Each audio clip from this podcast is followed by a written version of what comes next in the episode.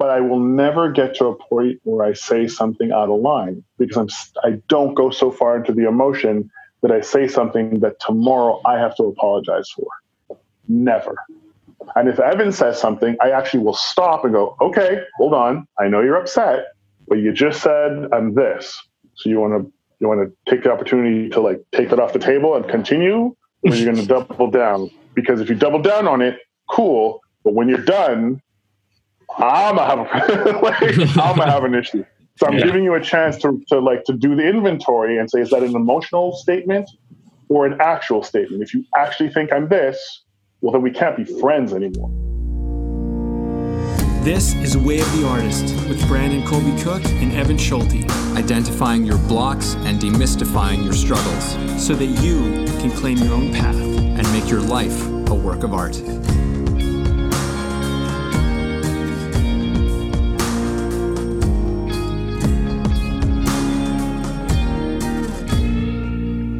Everybody out there listening in Way of the Artist world, Way of the Artist land. That's not a thing, but you know, sometimes it is now. it is now, apparently. Um, so today, really excited to have uh, have an old friend on the show who's also um, just an awesome dude. In addition to being a super talented guy with tons of experience, his name is Mark Anthony Massiah.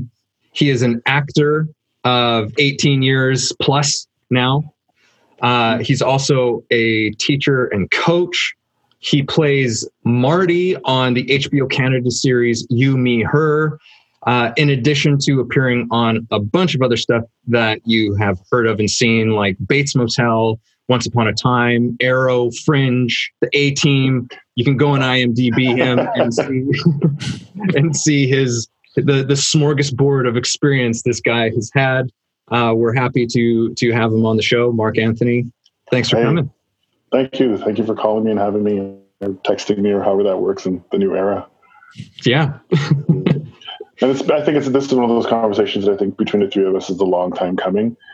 Um, I think we've all been friends for double digit years together, but have never actually sat and spoken in this sort of context. So that's really dope. And um, yeah, I'm excited. Yeah, it's kind of like one of those things where it's like we've been in each other's atmosphere for such a long time and it's it's always good whenever there's an interaction but you know life being the way it is everyone's going on their different paths and and doing what they mm. got to do so um i mean let's just let's just ease into this conversation you know like uh with how like how have you been uh, how have you been managing and coping with uh, everything that's going on from from covid to uh, protests to, to lockdowns to what's going so, on? Well I'll, I'll, let's let's sort of unpack that in the order of events. So uh, march you know rolls around. I'm in mexico having the time of my life at a 120 person wedding. Then i get back and immediately the world is on fire and we, we're not allowed to go anywhere and, and do anything.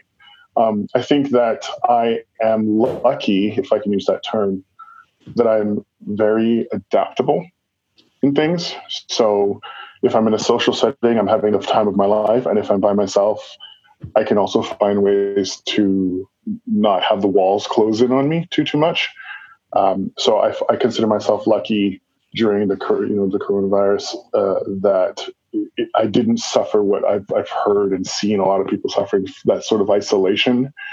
Um, because I always I always looked at it in terms of like the isolation is not about isolating; it's about protecting. It's about I don't I don't feel I'm in the demographic that's going to get sick and die, but it be that it then became my duty to make sure that I don't go outside and put someone else in a in a in a bad situation. So keeping a keeping a spin on it in that way kept me from thinking I am the only one going through this.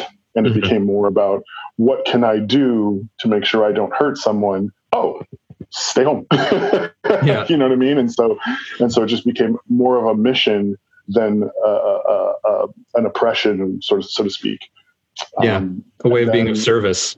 Yeah, you know, and it, it, it, it, I mean, I have a PlayStation, I have internet, Netflix. So there's a there's a there's a plat. I, I started writing and I've got have a whole bunch of ideas for you know what the new world acting wise will look like, which I'm sure we'll get to. Um, but then you know you slide the the scale forward a couple of weeks, and then politically the world goes to hell. And well, depending on what side of the, fence you are on that. Um, and that was a little bit more difficult for me because you know as a black male in the world you you feel like sometimes you're screaming in a glass box and people can see it. Some people will have sympathy or empathy. They can't really hear what you're saying but they know something's wrong. Hmm. and it just feels like in the last couple of months that that glass box just went and suddenly everybody can hear you. And now you've got to be really careful what you say, but you have a lot to say, and most of it's rooted in anger and hurt. Mm-hmm. But you try to get your point across, and it's a really good point. You know what I mean? So, so that's and so I'm not a person who's anxious at all. Um, I'm aware of it when it is when it does happen, but I'm not an anxious person by nature. But I did find a lot of anxiety in the um, sort of in the for me it's more about the people who are close to me who didn't seem to understand what the problem was. And that was hard because these are close friends that i love and and, and, and have told them my stories on occasion over beer and stuff. And there's still there's still some that are like well i just don't get what the issue is. I don't i don't and so there's so it's like do i hate you or do i hate your lack of like knowledge on the subject like where like and so that gave me a little bit of anxiety. Um yeah and i think that sort of brings me to right now which is this what next? I think i'm in this perpetual state of what's next like what happens? I'm i to, just to touch lastly on that sort of political the racial tension that's going on in the world. Um, for me i love all the changes that are happening but at the end of the day i'm going to be really honest I don't care what the changes are today. I want to see them in four years. Hmm. Like if if all this this motivation and support and hashtag stuff is still here in four years, then then you I'm sold, right? But I think coronavirus, everyone being at home, having nothing else to do, and then you drop a video like that in everyone's lap. This this was bound to happen. But I think if everyone was at work as a regular day, it would have just been another like, oh, well, that's a tragedy. Some people would have marched, and that would have been the end of that. So hmm. yeah, kind of there's uh, so it's kind of like, um, I mean, our our ignorance as a culture, as a society, is distraction. I think that actually pairs not just to this issue, but to so many things. Like we're constantly distracted all the time, and mm-hmm. Corona has definitely I mean, I think it's made the world present. We we talked mm. about this before, actually, in previous conversations. I, I'm curious. You said in four years, like I'd like to see a difference in four years. What would that look like? Like, how do we like? What's a vision? Can you like help us see that so we could like, you know, maybe that's yeah. something that people need to understand. I mean, maybe and we I don't. Think, I think, yeah, I think you're right about that. I think it's it's it's you know, Spike Lee talks about this a lot. Um, Killer Mike, who I talked to on on Instagram, which is really weird because he's super famous and he responds, which is super. um, like I, I, messaged him once about gun rights, and he was like, "No, I don't think you should." I was like, "Ah!" I was like, "Oh god!" we had like a half hour conversation about why, like, why it's why the NRA is for, and that's a whole other thing. But I was like, "What in the hell?" But to be honest, uh, Brandon, if I were to if I were to say what the vision looks like, it's literally it's not that complicated. It's just give me my piece of the pie without a fight. I don't care how big or small it is, as long as it's an equal piece of the pie in all things. You know what I mean? Keeping it keeping it acting related, you know, representation in in film and stage and, and radio. You know, I, I one of the problems I had back in the day, I was going out for a series of unfortunate events uh, no, not a series of first events.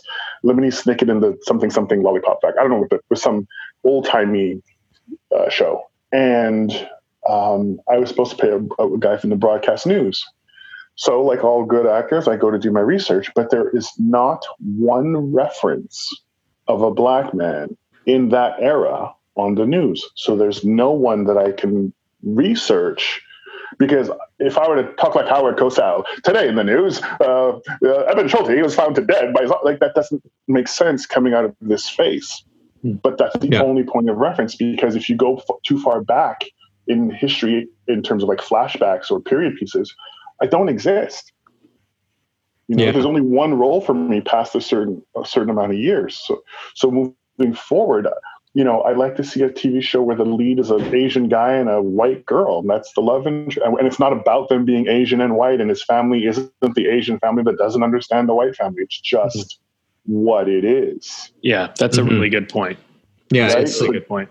Yeah, it's like it's. I mean, and this is something that you know Brandon and I have I don't know if we've necessarily discussed it on the podcast but definitely like between the two of us we've had this discussion which is like you know especially when it comes to um you know diverse representation in film and media it's like sometimes when it happens it's like we're like why is it always this story though why yeah, is it always 100%. a story about you know being asian or being black or being you know why is it and it's so often it's a biography it's a biopic or mm. something like that yeah. right like, and, and, why can't and, to, to, to, to piggyback that I don't mind those stories. I don't mind oh. you telling me the, this person's story.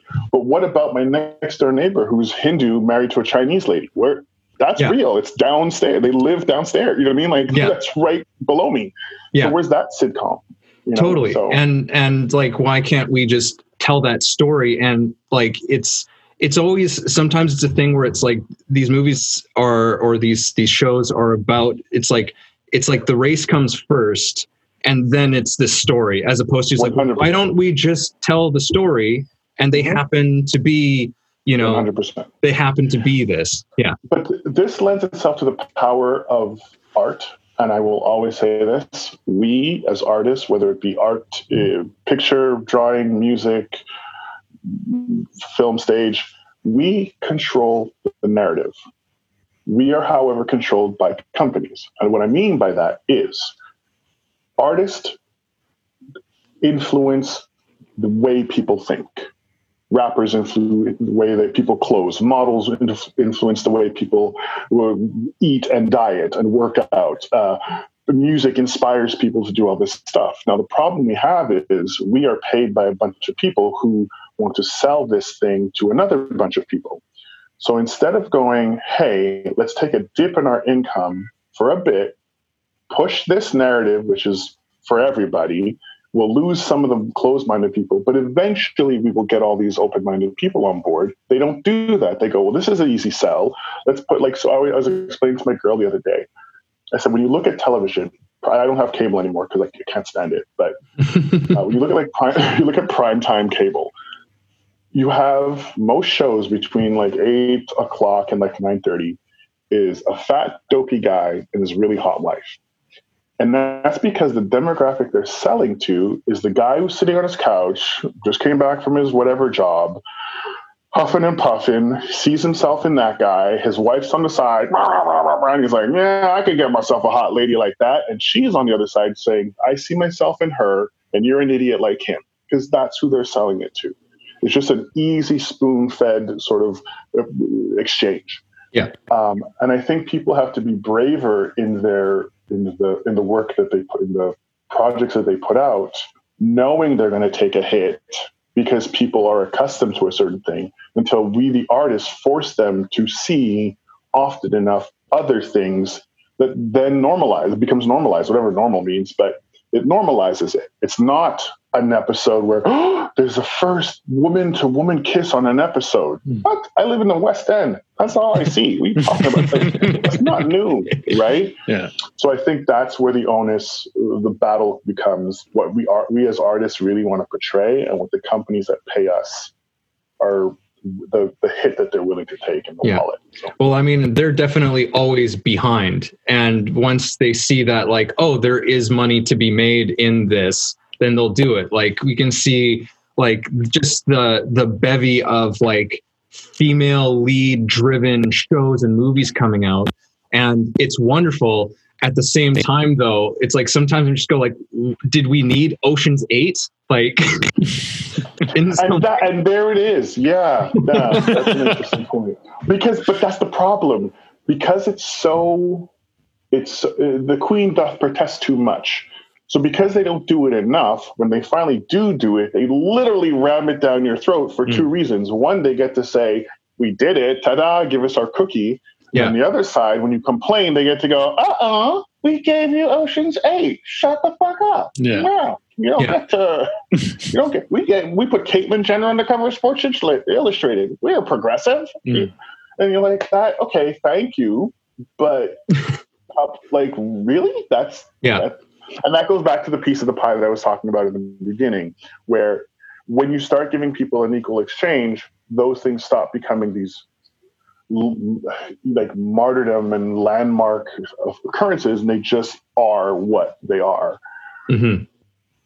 So yeah, I want to touch on something that you that you just brought up a little while earlier because it's about you know artists are there to very often like to inform and to push boundaries and things and and oftentimes within the business those things get compromised but yeah. something i've i've always felt is in all the conversations that Brandon and I have had together and talking with other artists, which is that like for me, the artist is has to have one foot in and one foot out. And essentially it's like there's one foot out of outside of sort of our societal, you know, status quos and things like that. Mm-hmm. So is there there can be an objective, but it's also you have to be in that space in order to access the transcendent, which is the things that push society forward is mm-hmm. and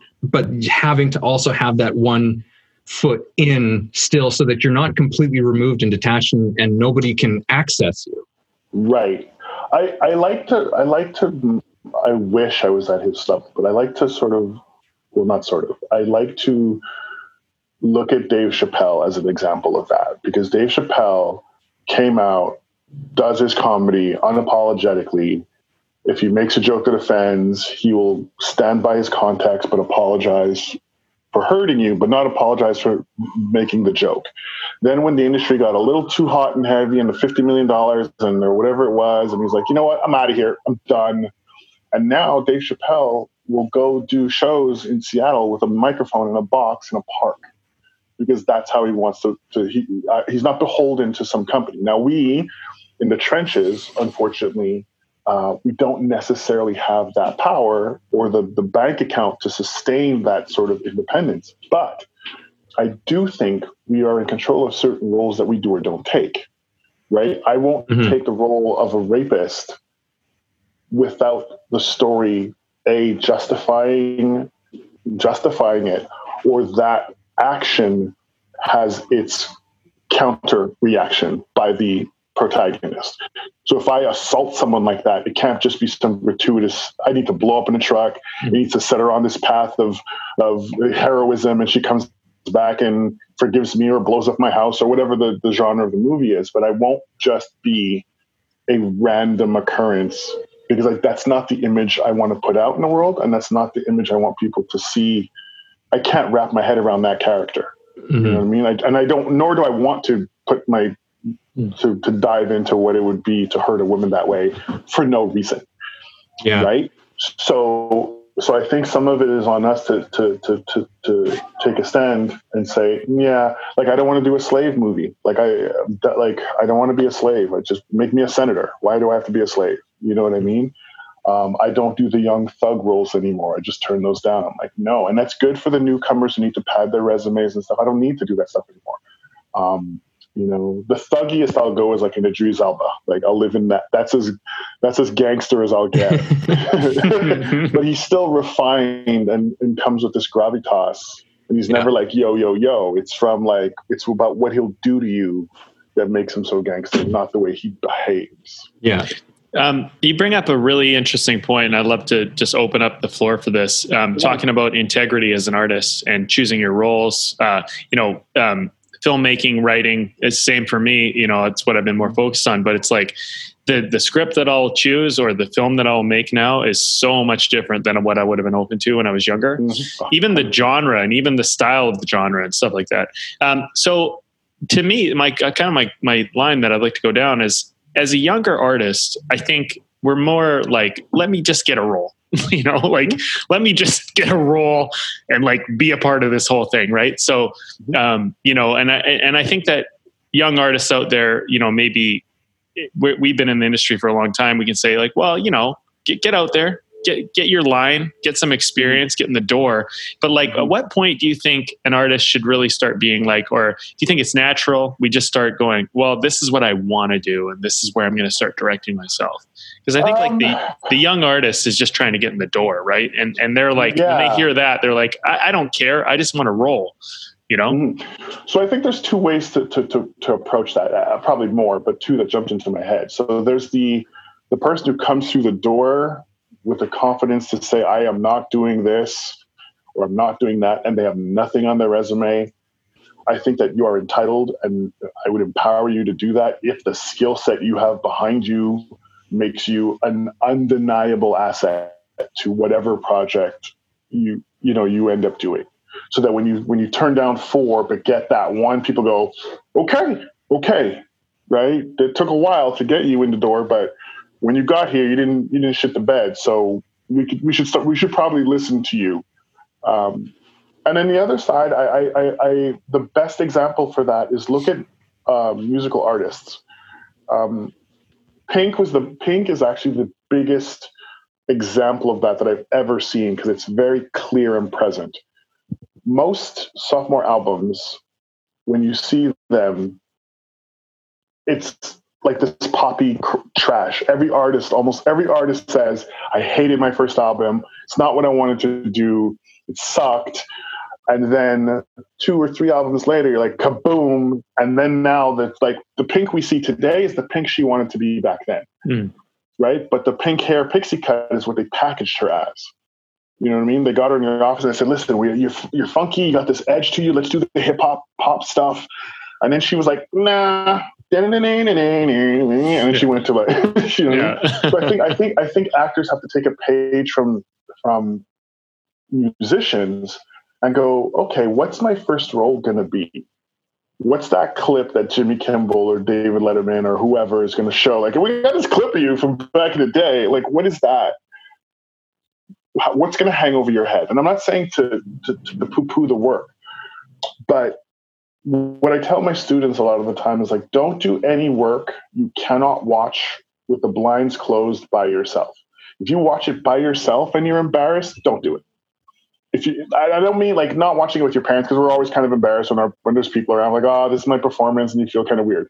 But if you're just by yourself with your thoughts, watching it and going, yeah, I probably shouldn't have done this, then that that's the gut I would go with. I would go with that. You know, um, I got a role. I was offered a role in a Netflix Netflix movie, and my agent was like, "You've got to do this. It's amazing. It's going to be so great for you." Turns out it wasn't, but whatever. Um, so I read. I said, "Send me the script," and I read it, and it was full of the most homophobic 1985 humor I've read or heard since 1985. You know what I mean? It was like, and I called my agent and said, turn it down. And he's like, what? It's so great. I'm like, turn it down. I said, I just got off a show where I play a gay husband. All my fans are in the community. I'm an ally of the community, community outspoken uh, as such. And you're going to put me in a movie where I'm a thug who's super homophobic. Like they put a gun to his head and threatened to kill him and he says, I ain't talking. And then a guy does a strip tease and says, I'm going to be naked. And he goes, Okay, okay, I'll talk. And I said, A, a naked man is more threatening than a gun to his head. Mm. I, I can't justify that guy. If someone puts a microphone in my face and says, So how do you how do you feel about playing so and so? I'd be like, he's a dick. He's a piece of shit. That's the only answer I, I could like yeah. I would, and so I, so I said, don't do it. And overall, when it came out and we all watched it, my agent sent me a message. She goes, good call. Mm-hmm. So there is, and I'm not going to lie, I was nervous. You know, I was nervous to yeah. offend the, the casting director because they offered me a solid, like 14 days on like that's a lot of work Mhm. and and a lot of money. And I was like, it's not on brand. So I think to answer the question in a short form, before you walk in the door, what's your brand? Know your brand and stand behind that. Otherwise, I think that's where you end up taking all these little, you know, I'll take this, I'll take this, I'll take this, I'll take this, and then like then what's your then your brand is two one-liners on everything. Yeah. Yeah. I mean, in a Right? sense, you can, in this industry, I mean, I, I- I've seen it on the back end, on the producer side. You can, you, you can, I don't care what artist you are. You're an actor, you're a writer, you're a director, it doesn't matter. You Mm-hmm. can prostitute yourself and, and not, I don't mean sexually. I just mean like you can Yeah, start to be yeah. the guy that will do whatever, or the girl that will do whatever they ask you to do. And, and that is not a role you want. Uh, like it's, it, it might pay well initially, but it will be a downhill spiral. And, Mhm. And what happens in the conversations about you behind your back, I, I've Mhm. seen behind the table. I, I honestly thought about leaving the film industry just because Right. I heard those conversations Right. because right. they're so ugly. You, you like people have no idea. Like, and if Mhm. I told you, if I, I, I don't, it's not necessarily a forum to air it, but like some of the things I've seen on the back end are so disgusting Mhm. and and I think as artists we need to I mean I don't necessarily need you need, you need to know how ugly it is but like when someone says it's ugly trust them Just believe them. yeah believe, them them. yeah Believe like them. Harvey Because- Weinstein like just for Yeah. example you know what I mean Yeah. Yeah. Believe, like Courtney Love said in 1992 or something, and, and people are 2002 or whatever it was.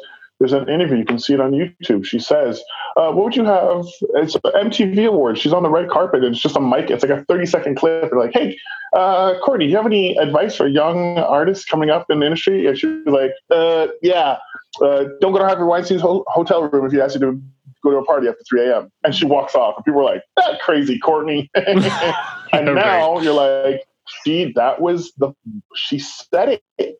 yeah You know what I mean? And, and so Dave Chappelle's dad said to him, name your price, and when it gets too expensive, quit. And so that's that's kind that's kind of where I I I and I don't model it's it's sort of an, an attitude I had, but that put it into words that sort of solidified it for me. I would rather work twice or three times a year on something that I would sing from the rooftops than work all year and be miserable. Like if you look at these guys and girls and you know people on these shows, and they're miserable, miserable, and I'm like, then quit, quit. You have a name, quit. Like I don't hate that. That what's their um, what's the the they them the Batwoman. She played Batwoman. Um, Rose, something Rose. The girl who played Batwoman. Yeah. Um, uh, fuck. Anyways, her name escapes me right now, but um, she was like, "I don't want to do this anymore. This is this this is more than I am willing to give." I don't like the kind of. She's like uh, some things I've heard on set. She doesn't like the costume. She doesn't like the hours, um, and that's her prerogative, man. Like I don't want to play a spandex superhero where you don't see my face for half the show. No. So I yeah, it's it's yeah, it's really it's interesting because it's like to me this is what I'm hearing is like this is all about integrity.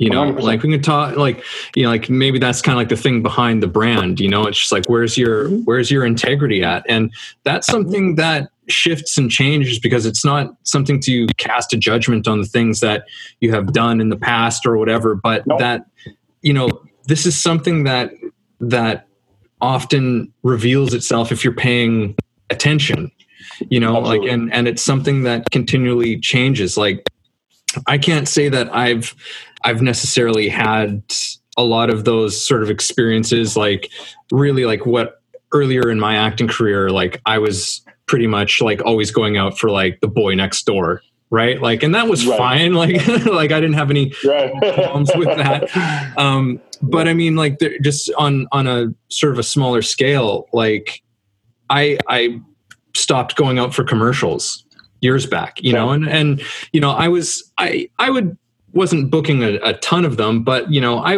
I got a few and you know made some some good money doing it that way. But it just it reached a point where I mean, there was a few things where one, it was uh, just I I didn't enjoy sitting around in those audition rooms anymore, Mhm. and Right. the other but the main thing was that i was like what am i doing here i was like i'm like i'm participating in selling people shit that they don't need or I or that I even use. or that i even use and you know it's like yeah. but you know like i've i like don't get me wrong i had i've had a lot of fun on some sets Mhm. some of them didn't have a lot of fun on but you know i had some fun and, and got some experience that way but eventually it was just like no this just does not feel right anymore Well, well, to, to piggyback you on that, I think if you're, you know, staying in the world of integrity for a second,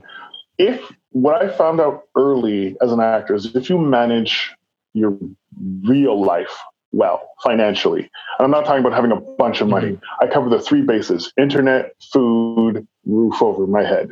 Those are the three things I will never be without. Everything else can suffer, but I need to eat, I need to sleep, I need to be able to contact my agent, my cell phone with minutes.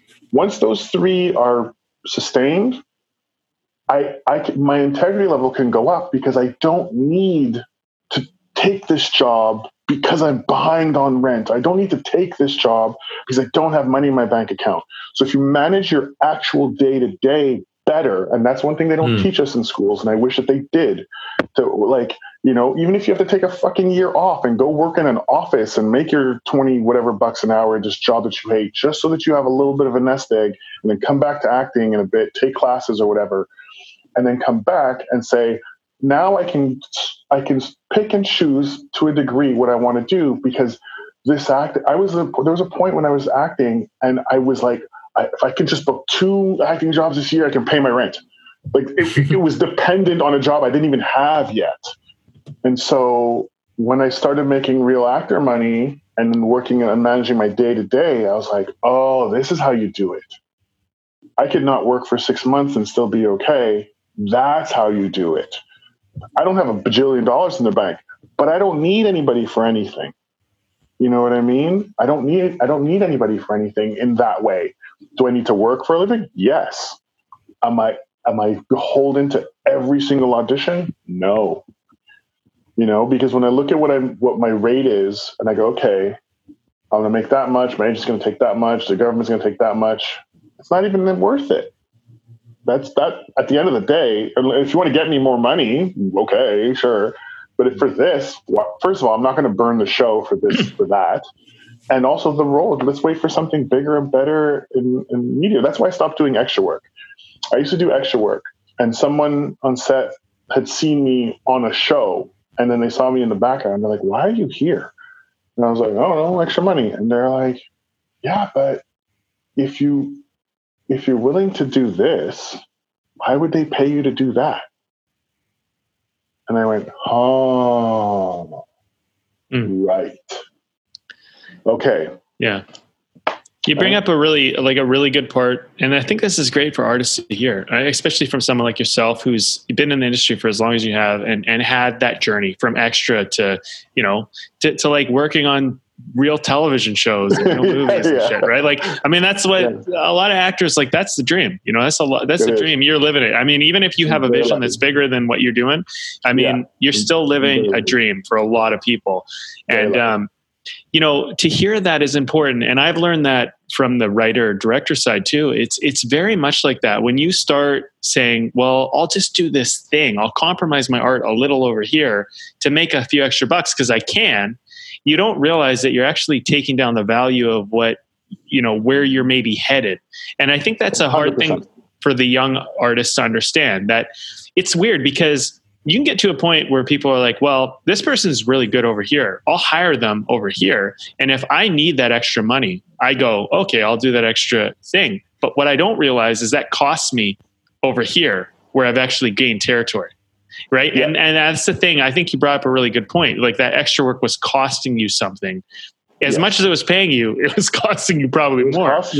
And, Yeah. and that's and that's the, that's the unfortunate thing with the career that we're in because we have to we are often you know forced to define success And unfortunately, the majority of people think that success is a dollar value transferable amount into your bank account. And I always look at it as the red paperclip theory, where it's like I have a paperclip, you have a pen. Well, you need a pen. You need a paperclip. I need a pen. Cool. We trade. You need a pen. I need a car keys. So okay, so I'll give you the pen. You give me the car keys. I that's not value, but that is step by step building to something bigger. Till finally you get house keys. Now you have a house from a, a red paperclip. So so I look at acting as in the same way. When I pick my roles, and I say pick, but when I when I when the when they come to me in an audition and I scan them and I read the project, I always look: Is this going to hurt my brand? It's going to pay me for sure, but is it going to hurt my brand? If it's going to hurt my brand, then it's not worth it because my right. So put it this way: I the first my career really picked up a few years ago when I did my first gay role, and you know, people were like, "How are you going to play this?" And I was like, "I don't know, same as I would play a doctor, just do my homework and be real." Like I don't know, like there's no, it's not a, not a big fucking deal. But that role, someone saw that, and th- since then, for the past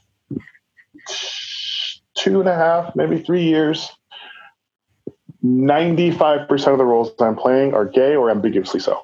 They're just in this like middle ground. My my agent and I call it thug chic. It's just not. He's like edgy, but he's got the earrings. He's a little fey. He's the best friend. and so that's because if you look at my body of work, it's consistent.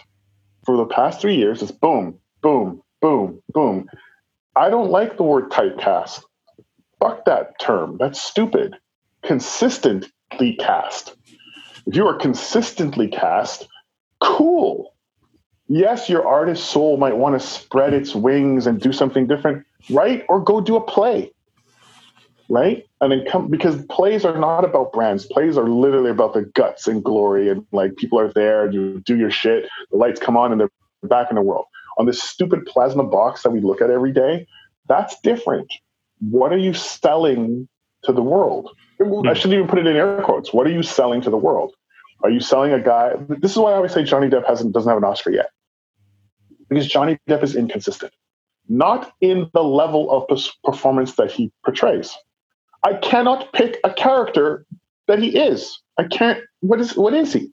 What has he consistently back to back to back to back to back to back to back done that you can go every time he plays this thing, he hits the mark on that.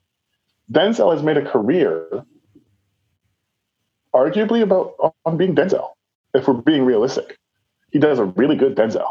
you know what I mean? Like I love yeah. He's one of my he's one of my top ten in no order, definitely top five. But but he's just a, a, a skewed version of himself. If you look at Safe House or you look at the, the Equalizer, eh, it's not that different. You know what I mean? yeah. But if you look, if you look at a, you know, like a Daniel Day Lewis or a Don Cheadle, those guys, poof, disappear. So, so it, I think it, it comes down to what actor do you want to be? What's the brand you want to sell? And just be consistent with that and stand behind that at the end of the day don't be defined by what someone else wants to define you as because they will try. They will totally try. Mm. um, so yeah have integrity it all comes down to that. Yeah stand behind yourself. Yeah. Yeah. Integrity it's integrity is such a good message. It's uh you know mm-hmm. it's uh it's it seems like a, a lot of our i mean even the way we started it's all kind of coming back to you know there's this theme right? And uh yeah. Well because we're bodies for sale we're bodies for sale. Whether you're writing, like you said, it's your brain is for sale. Whether you're singing, it's your voice. Whether you're acting, it's your body. But we're bodies for sale. So if you are a body for sale and you don't have integrity, they're going to stick it in any hole that they can because they don't care and they're footing the bill. So you have to define your value. You have to define your boundaries, and you cannot compromise for that. You can't. Yeah. For the for the one person you insult because you do not compromise, there's ten people who will stand behind you and go, "Damn right." Yeah. So. Yeah, because I mean, you can compromise Of course. definitely can, and I'm sure. Like, and I don't no. I don't knock anyone that does, by the way. Sorry to interrupt you. Yeah. I don't knock any if that listen, if you want to sleep your way into Hollywood, do you. If you are prepared for what that means overall and what what brand that makes you and what people may or may not say about you, if you are ready to weather that, do you. I personally am not willing to do that. Or haven't met an, an, an or to be fair have not been put in a situation where i've had to decide. Right? And i don't mean a situation where someone in a harvey weinstein is holding you over a barrel and saying like it's your career or else i just mean if an opportunity presents itself and you're like hmm i could do this and this will happen or i won't and it won't happen whatever you choose is up to you stand behind that decision though Mm-hmm. Mm-hmm. I just want to mention that, like, uh, coming into this conversation, you picked a couple of words that are sort of like there. There are, are artist laws, and it was process, presence, attention, and relationship. and it's like we've talked about, like your relationship to you know your vocation, how we mm-hmm. relate to that. We've talked about our presence and our attention to yeah to like what's going on and how we feel about things and and mm-hmm. and what we're doing. Just wanted to throw that out there. But yeah, because there, there- there's I don't like I love that you guys have a, a bunch of words to to to sort of keep the, the the conversation on track. But at the end of the day, you the three of us know that th- there's no way to actually isolate any of those words in what we do. Mm-hmm. Yeah. You know, yeah, maybe if we're all running a scene and we want to focus just on process, so let's just focus on that in the in, you know we're training in the in, in the gym or whatever with acting. But once you get on the floor stage behind the typewriter, whatever the hell it is, they're all happening. Yeah. Uh, there's just a bunch of cogs in that machine, just chick, chick, chick, you know what I mean? Um, yeah, I, I just, I just all, I, you know, we've all, ta- we've all been trained by Nathaniel at some point, you know, and I just don't know any other way to, like, I can't, how do I not use all those words? because in your day to day, you do. Every day your integrity is measured. Every day your commitment is measured. Every day you process something. Every day, you know what I mean, you have to be present or you're not present. Every single minute that your eyes are open, you're going through that gauntlet Mm-hmm. uh, of, of, of those words. It's just our job as artists. We have to, to do our job well. We have to learn how to isolate them, define them, put them into practice, forget about it, and then look natural doing all. then look natural doing all that, which we do every day anyway. So, so yeah. You brought up consistency before. I mean, let's maybe go back to that. Uh, Mhm. I, I think consistency relates to so many things because you're talking about your brand and consistency, Mhm. but like consistency is like a way of life too. Because every time you sell out on yourself, you just make it that much harder to not. Like Mhm. every time that you, you- like look at I look at it as two buckets, uh, integrity and selling out. Right, and it's just Mhm. two buckets in front of you, and you have a dime every day, and you throw a dime into one, and you throw a dime into the next, and you're like, I got a buck in integrity, but you throw 10 cents in, in selling out. That just cheapened your integrity. you now have 90 10%. cents. Exactly. Exactly. 10%. Exactly. And then you do another dollar, you just cheapened it again. And you know, Mhm. pretty soon, actually, it doesn't take many dimes into that selling out to all of a Mhm. sudden, it, all of a sudden, your integrity is pretty cheap. You know what I Mhm. mean? And I think that, like, yeah, go ahead. Go Yeah. ahead. No, go ahead. Go ahead. Finish. No, I was just saying, like, it, and it's we're con- you, you're right. We're running through a gauntlet of do I want to throw the dime there? Do I want to throw the dime here? And so and not not in an acting world, and my, my, my mother probably going to hate me for putting her fucking business out in the world, but my mother's the strongest, most integral human being I've ever met, and I don't say that because I'm because I am a mama's boy, which I am, but her her outlook on life is unlike most that I've seen. My well, it's like me. She created a monster in me because she's like, you took what I taught you, and you're like, you're all over the like, you're wow.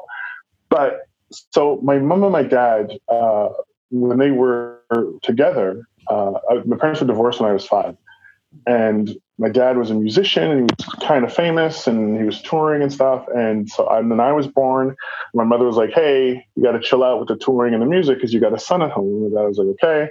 Then my brother was born, and my dad still wanted to tour. And my mother was like, "Hey, um, uh, like you got to stop. I can't. There's two boys. like I can't do two boys alone, which she absolutely could. Um, and so they got into an argument, and he shook her, and she divorced him. And so when I got older, I was like, "Hey, I never asked you why. Why'd you and Dad get divorced?" She goes, "Because he shook me." I'm like, "You got divorced for a shake?" Now, I don't say this to condone a shake, but I was just like, "Divorce for like a listen, woman, like a shake?" And she goes, "Yeah, I don't want to know what comes after a shake." Mm. And I went, "Oh wow." She goes, "If I let that shake go, shake is the new zero. Mm. I was like, right. So it it, prog- it probably progressed from loud voice to shaky fist to a shake, and she was like, "And that's my line. That's my line. If I let that go, like to go back to what Brandon was saying, if, you, if I let that go, well, that's a dime in that bucket. hmm So now, shake is the new Mhm. shut up, and then is the new shake. And Mhm. she was like, "Nope." Five days later, lawyer was coming up the stairs. You're out of here. Yeah. So so so I took that. I, I, I was lucky I heard that early. So I took that to, for same thing for me. I will never be treated less than I I am valued at. So what I tell my students, the easiest way to do this, and very like hyperbole, but still, weigh yourself on a scale, see what the numbers on the scale say, multiply that number by the price of gold per pound. That is your dollar value as a carbon based organism that has nothing to do with your looks, talent, intelligence, charm, skill set, nothing. It's just as a lump of body, you are worth this much money. So if it's easier for you to try and decide who can treat you a certain way, don't let anyone treat you less than $253,000. That's just, and the heavier you get, the more you're worth. like it's, you know what I mean? So I, so, cause, cause sometimes people don't understand things if it's not in a dollar value. Mm. They don't get it. They don't get the value. So if I say you're worth $250,000, yeah. Will you let anyone treat you less than that? No. Do the same thing in your work. Hmm. So- Have you ever you ever heard of uh, battered wife syndrome? Absolutely. Yeah, battered wife syndrome. It's very hard to understand for a person who has never been in that situation. But Mhm. like Mhm. battered wife syndrome, you know, that guy that was beating that woman did not start that way. It was many, many dimes in that bucket of uh, he yelled at me, uh, he pushed me, uh, he shook me, uh, he hit me, uh, he punched me, uh, whatever. And then when they get out of it, they're they're usually like, I don't know how I took all this abuse, and and most people are like, I don't understand either. Most people, right? But Well, I'll, I'll say this, just to interrupt you, I'll say this about that. And I'll tell you from my understanding, having been in a, in a mar- like witness to it, yeah, it's a, it's slightly different. It, yes, it is about allowing that to happen, but it, it starts even before the hitting because what happens with an abuser, an abuser's first thing, and it also goes down to the it, it can be paired with the industry as well. But an abuser's first thing is to destroy your psyche. right, No one's going to love you like I will. You're worthless. I'm the only one that uh, da da da da. If you didn't do this, I wouldn't do that. So you start to have this mantra in your head that I am, I have no value. So once they've eliminated your value, then they can do whatever the fuck they want to you right, being insult you, hit you, smack you, push you, whatever. So when you translate that to the industry, it's the same thing with the dime in the bucket. If you allow them to to take away your worth slowly but surely, then you end up, uh, you know, doing anything for a buck because the, uh, come on, man, you know, Mark Anthony, uh, your teeth aren't straight, so you got to take whatever you got to take because your teeth aren't straight. So at, at the beginning, I was like, okay, I got to take whatever I got to take because my teeth aren't straight. And then I realized I've been booking work for five years with my teeth crooked. Fuck you. No, I don't. I ended up straightening my teeth, but that was my own personal thing, which we can talk about later. But um, but at the end of the day, that's what that's what the abuser and the industry does. They break you down first, so you're this ball of jelly, and that's why we don't understand why they can stay. Because you're like, if someone called me an asshole, I would punch them in the face. But we're only hearing the asshole. We're not hearing the comments slowly every day for the past five years. exactly. Well, I mean, it's As they should. it's you made the point that I wanted to get to. Yeah. In pairing it to industry, you already did it. So I mean, that's. Can I Yeah. say something, Evan? Sorry, I know you Yeah, want yeah, to yeah. say something here. It's just that I want people to understand. I, I this is so important to me. Look, like I was, I was abused growing up. I, I grew up with with this type of behavior from parents, mm-hmm. from from family. Like it, it- like it, it's it's it's a mess, and they didn't even realize they were doing it. Like that. Right. That's the other thing that people don't realize. Sometimes abusers don't even realize they're abusing you. They don't realize that their own ego is the problem and whatever. Mhm. But the industry has a massive ego, and then Mhm. you get people who abuse artists in this industry. Mm-hmm. And our value can be so low that we just think we're so not valuable that we mm-hmm. go oh like please mr producer please help me have the role. And then you know all of a sudden you're in that relationship. You know you're in that shitty toxic abusive relationship and I, I think what you're bringing into the conversation i just really want to mention this because like this is a big thing for me like because when i was Mhm. 17 that's when i started in the in the industry i always think about that 17 year old and i go what would i tell him if i Mhm. could you know and, Yeah. and i'm telling and you don't have to be 17 to hear this but i'm just saying like man you're so fucking valuable you have no Yes. idea and all this story around you not being and how you're not valuable and how they can replace you it's bullshit Bullshit. it's fucking bullshit. and I just. I, I just love that your your take on this uh, is just so it's I just I just love that because that's actually why I do this podcast to speak to myself at 17. I like Right. honestly I get up in the morning and I go fuck what could I tell him because Yeah. I I really truly believe there's someone out there that's just like me at 17 that just needs to hear that and that yeah, that's right now at 40, Yeah. 40 whatever, who's like, or whatever yeah, or right. whatever I agree yeah anyway There's- I just had to say that it was important Yeah. no and i'm glad you said it there's Yeah. so much there's so much that i want to unpack with everything that's been circling around over these last few minutes here Yeah. because like i'm just you know seeing this incredible uh relationship that exists between how we uphold our own integrity and freedom our Mhm. sovereignty because when we don't uphold that we because it, it, it's interesting because like i'm always wary of when we talk about it's like oh they will they will make you do this and they will take this from you. And it's just like well they can only take it if you offer it. Hmm. if you're willing to give it up and sometimes your abuser doesn't know that they're abusing because you're not actually letting them know that what they're doing is an abuse that there's something wrong with what's going on Mhm. and that's where becoming centered understanding where we are within our integrity what we're willing to do what we're not willing to do And I'm just And- gonna sorry, I would hold keep that thought. Just remember, because I, I, I want I want your listeners to understand when we say that the abuser doesn't know that they're wrong, they know that they're wrong in a in in a, in a very particular type of paradigm. That's why it's, yes it's not. No one's going to understand. It's not. They don't think what they're doing is right. They, Yeah. they formulate a justification in their head for why they do it.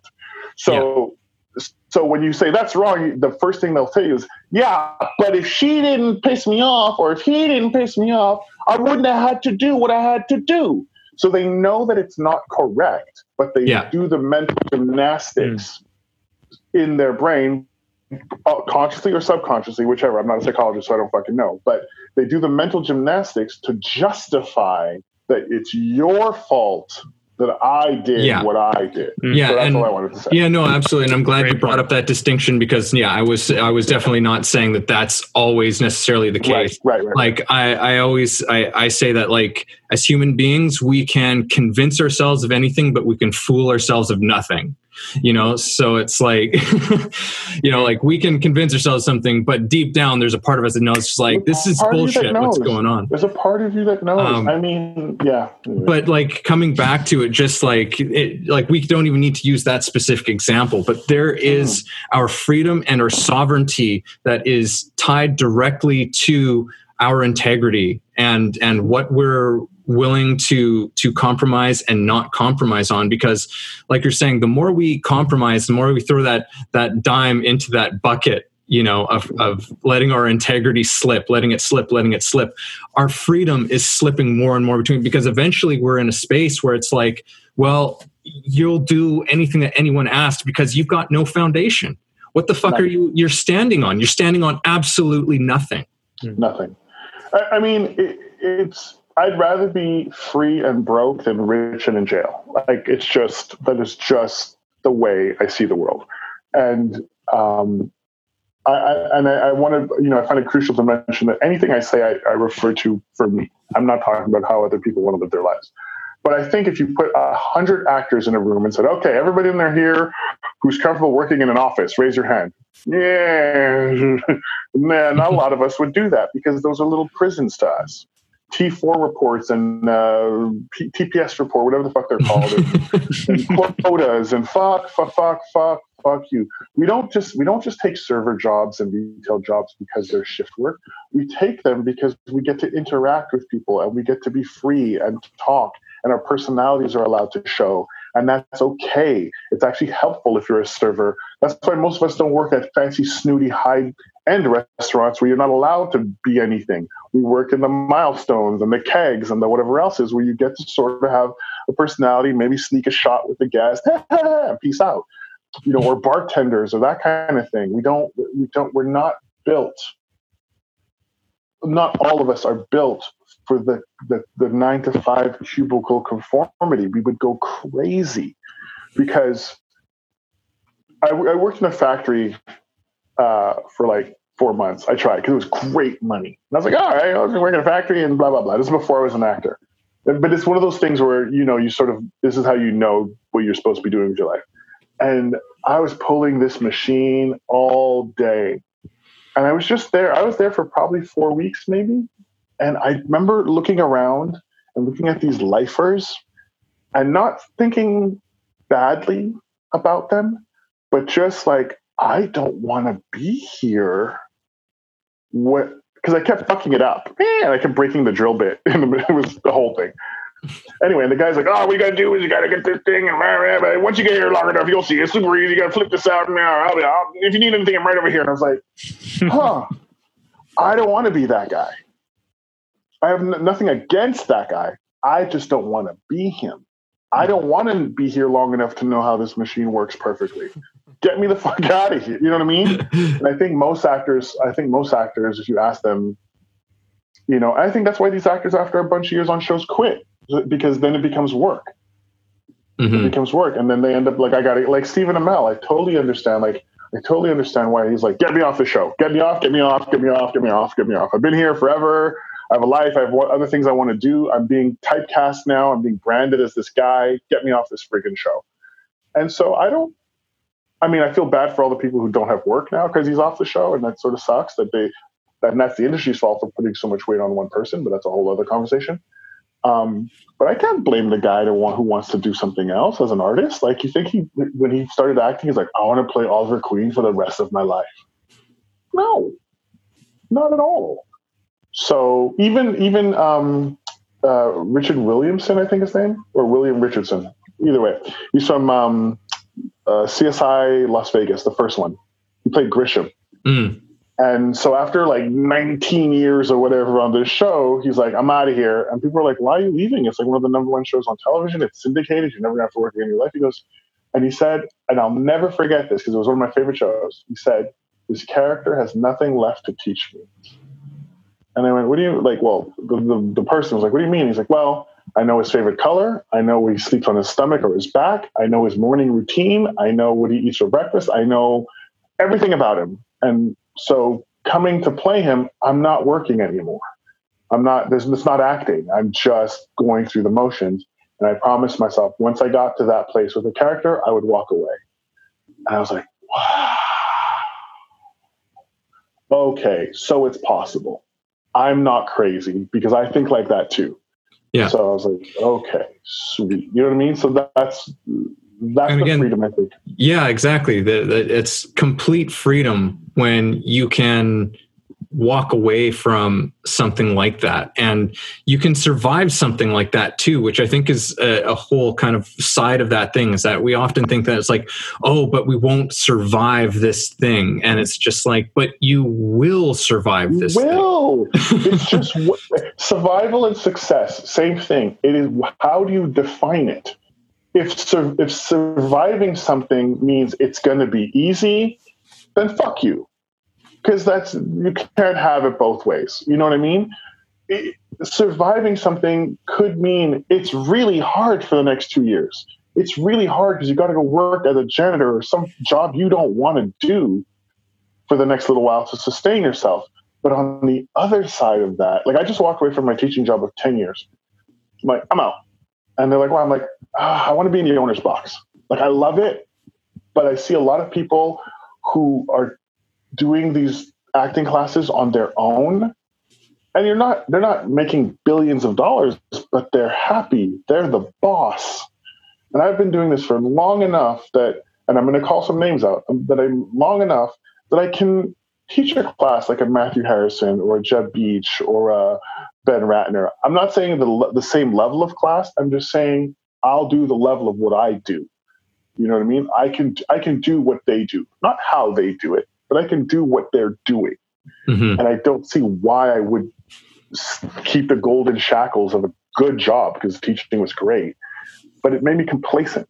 Hmm. And it goes back Mhm. to what Brandon Brandon was saying, which is every day that I went there, I put a dime in the other bucket, Yeah. which is not a terrible bucket. It's a great job, great facility, love everybody there.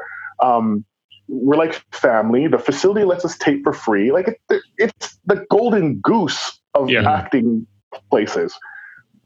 But is the free taping and a good and a bunch of people that I could see on my own time a reason to stay in a place where I should, my wings are I can go stretch my wings somewhere else? Yeah. Yeah. You know what You I know, mean? it's I'll share a funny story. Complacency is such a little weird thing because I was dating a girl once, right? And uh, the relationship Once, was not. Brandon, once. Yeah, once, one time. I dated a girl one time. you know, and it was it was funny how the relationship went, but it was one of those relationships where we just started dating, and I'm like, I'll just date this person, you know. But then it started to become a relationship, Mhm. and pretty soon you actually start to care about the person, and you're like, wow, I guess we're in this thing together. And Mhm. I I was like.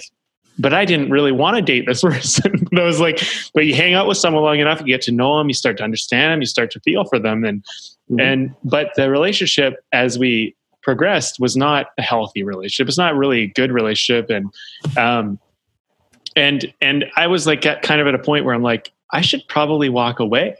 And what was so funny, and I knew I was complacent because she had a parking spot downtown. I was like, but my parking spot downtown will be gone. And when I said that out loud to myself, I was like, oh my God. Oh my god! like like but it's just funny because it's like complacency is kind of like that it's kind of like this weird thing where you're like but i get this nice little benefit Mhm. but this thing Yeah. isn't And great it's it's that, and it's Yeah. also uh, when I was dating this girl back in Montreal. Um, the thing was, I didn't want to. Uh, how do I how do I explain this? I didn't. We weren't the we weren't a good couple anymore. We started out really great, and then we weren't a good couple anymore. But I didn't not want to be with her at the same level as breaking up with her would hurt her. So because of that imbalance, I was like, well, I just don't want to be with her. I don't want to crush her. So that I guess I should stay because if I leave, it's going to be worse. I don't like. I tried once and it didn't go well. So I just, you know what? Like, I, I- I- and you start doing the mental gymnastics where you're like, Totally. I, I'll make this work. I'll make this work. I'll make this work. And it goes back to what um, Evan was saying, which is she will survive. Uh, like she'll live. And if she doesn't, she had deeper issues than us, our relationship. Yeah You know what I mean? If I break up with someone, they jump out a window. That has nothing to do with me. Yeah. You know what I mean?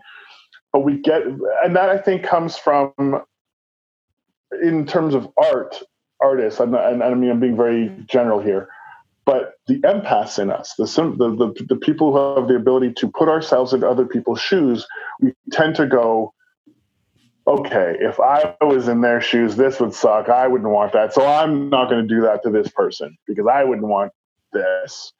Um, but that's when you start being like a cheater and a shitty and unattentive boyfriend and indifferent and all the all the things that at the end of the day then they yeah it brings like, out "You qualities suck." that aren't good you know you're talking about that actor who left the show and other people maybe lost their job because of it Mhm. and it's like that actor uh, which i didn't catch the name there at the first Um, round uh, Stephen Amell. Oh, the first one.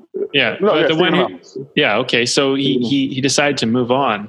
He Mhm. could get caught and go like, but these people lose their jobs and blah blah blah blah blah. And and meanwhile, him as an artist could just be suffering and Mhm. be in this complacent state and being, I don't want to hurt anybody.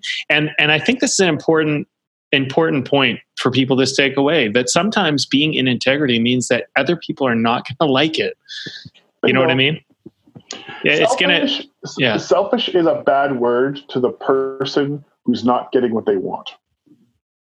Selfish is not a bad word because selfish keeps you from crossing the street without looking.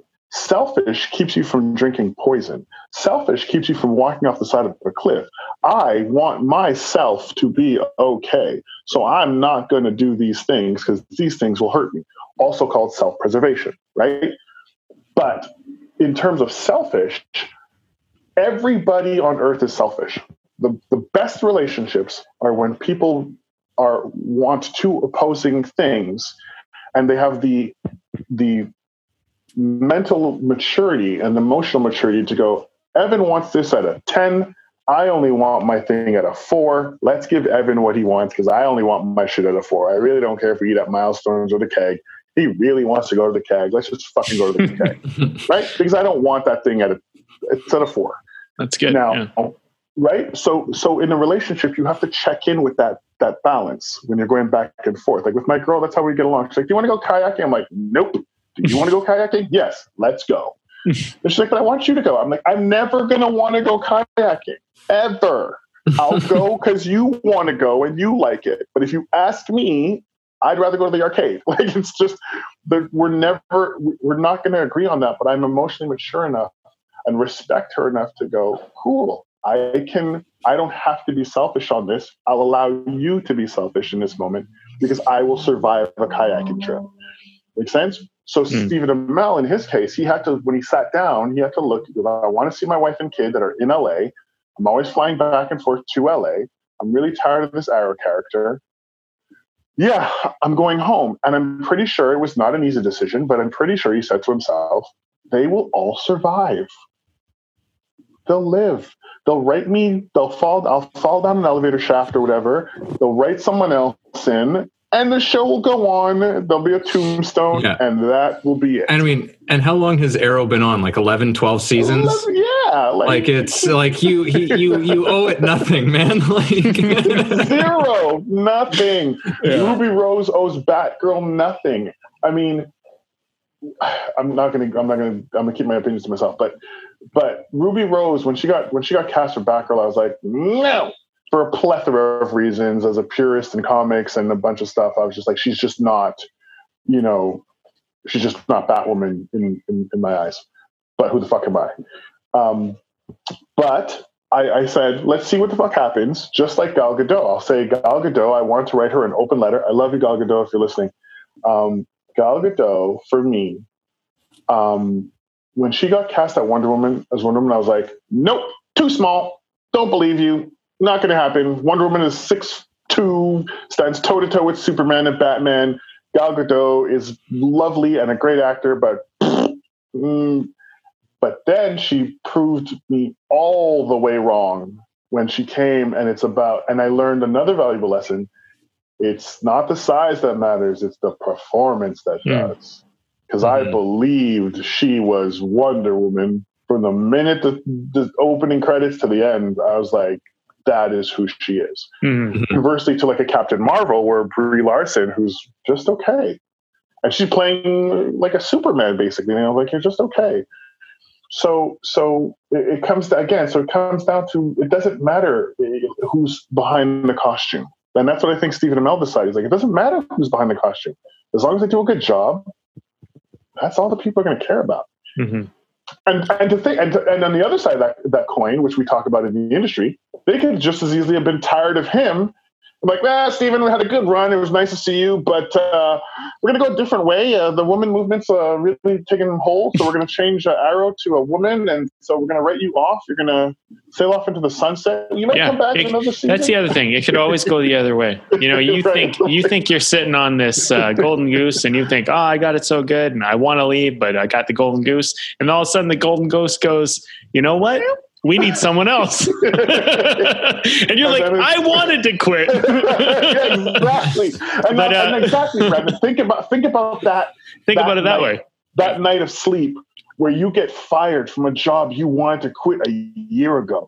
Yeah, Think of the mental fuck that is. You're Yeah. not even you can't even be happy that you're out of it.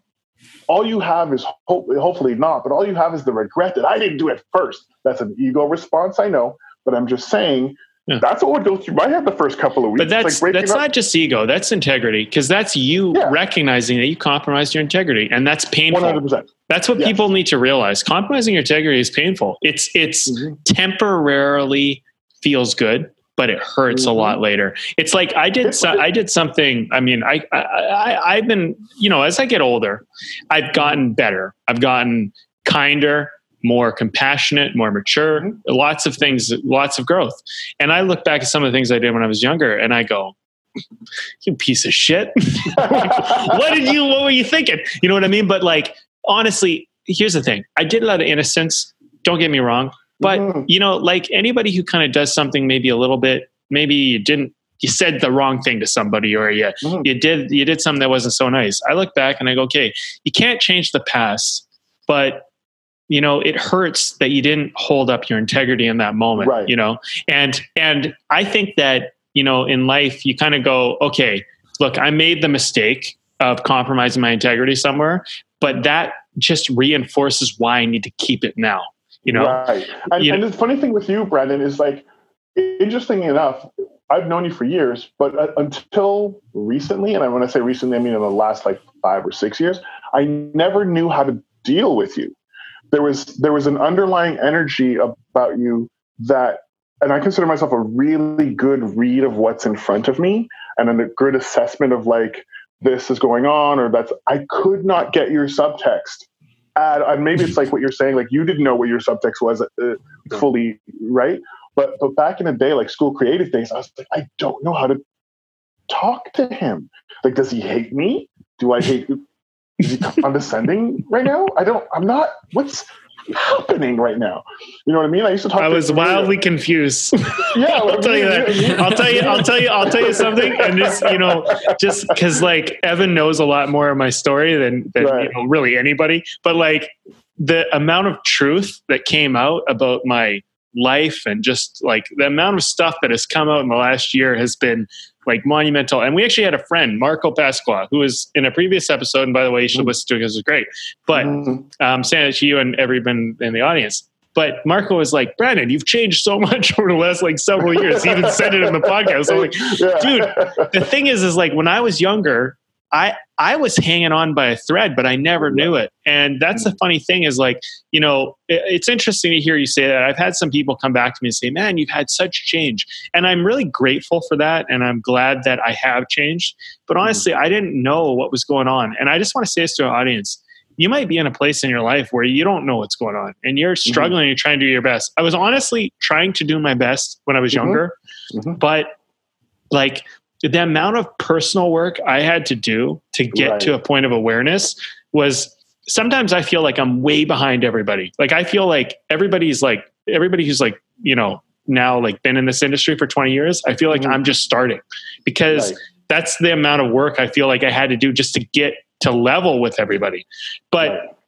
I'm like, you know what? Thank fucking goodness for this industry and this artist expression Yep. To give me the opportunity to do that. Because if I never had acting and filmmaking and writing, I never would have done this work. So, you know, it is what it is. But it's interesting that you say that because, I mean, Yeah. dude, I was as confused as you were. yeah, I used, to, I used to talk to our I used to talk to our mutual friend Emilio. I'm like, Emilio was like, "Oh, Brandon is my best friend. He's the he's the Brandon is my best friend. He's my best friend. He's the coolest guy ever." I'm like, I don't get him. like, I just don't get him. And he's like, "No, he's so good. You have to you have to hang out with him." I'm like, I, I know Emilio. I just don't get him. I just don't like. I don't. and and for me, my one of my fears, um, it, it's I don't have many because I, I'm very logical. But one of the things that sort of gets me is not understanding something or being misunderstood. Mm. So, because I don't consider myself a smart person, I consider myself a wise person, but I don't consider myself a smart person. So, so when I feel that I don't understand, I my back goes up. I I get into it. Like most of high school, I was always like you're saying, I was behind everybody in class. I was always like, um, I don't get it, and it was like stupid. So for me, when I get into a place that I don't understand, I, I frustrate. I get frustrated, mm-hmm. and my walls go up. So with you, as the empath that I was, and I didn't know that I was back then, and I'm reading this energy that you don't know what you're doing with, and I'm empathically just taking it on. And I'm like, I don't understand it yeah, I don't know what to do with Brandon. What's wrong with him? It's like there's nothing. It's just nothing. It's just you guys are communicating on a level that is unseen, and neither of you understand what's going back and forth between the two of you. And so as we got older, then we worked together, which changed everything. Um, but then, can, can I? Sorry, can I? Can I yeah. just jump something? You said something very early on in the conversation. It, said, it feels like you're screaming inside of a glass box. Yeah. That's what it was like for me when I was in right. my 20s. I was like totally. screaming in a glass box and nobody could hear it.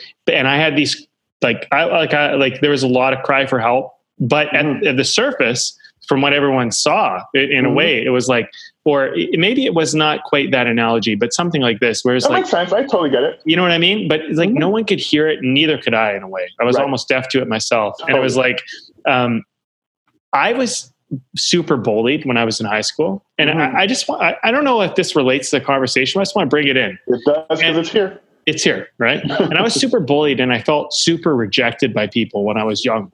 And it wasn't until my 20s, all of a sudden, like girls started to like me, guys started to want to invite me to all the parties, and because mm-hmm. the girls liked me, and then the guys liked me because the girls liked me, and it was like weird. And all of a sudden, I was popular, and I was like, but I was the bullied kid. I was the kid that like girls wouldn't even hug; they'd hug all my friends and be like, uh, "You," you know.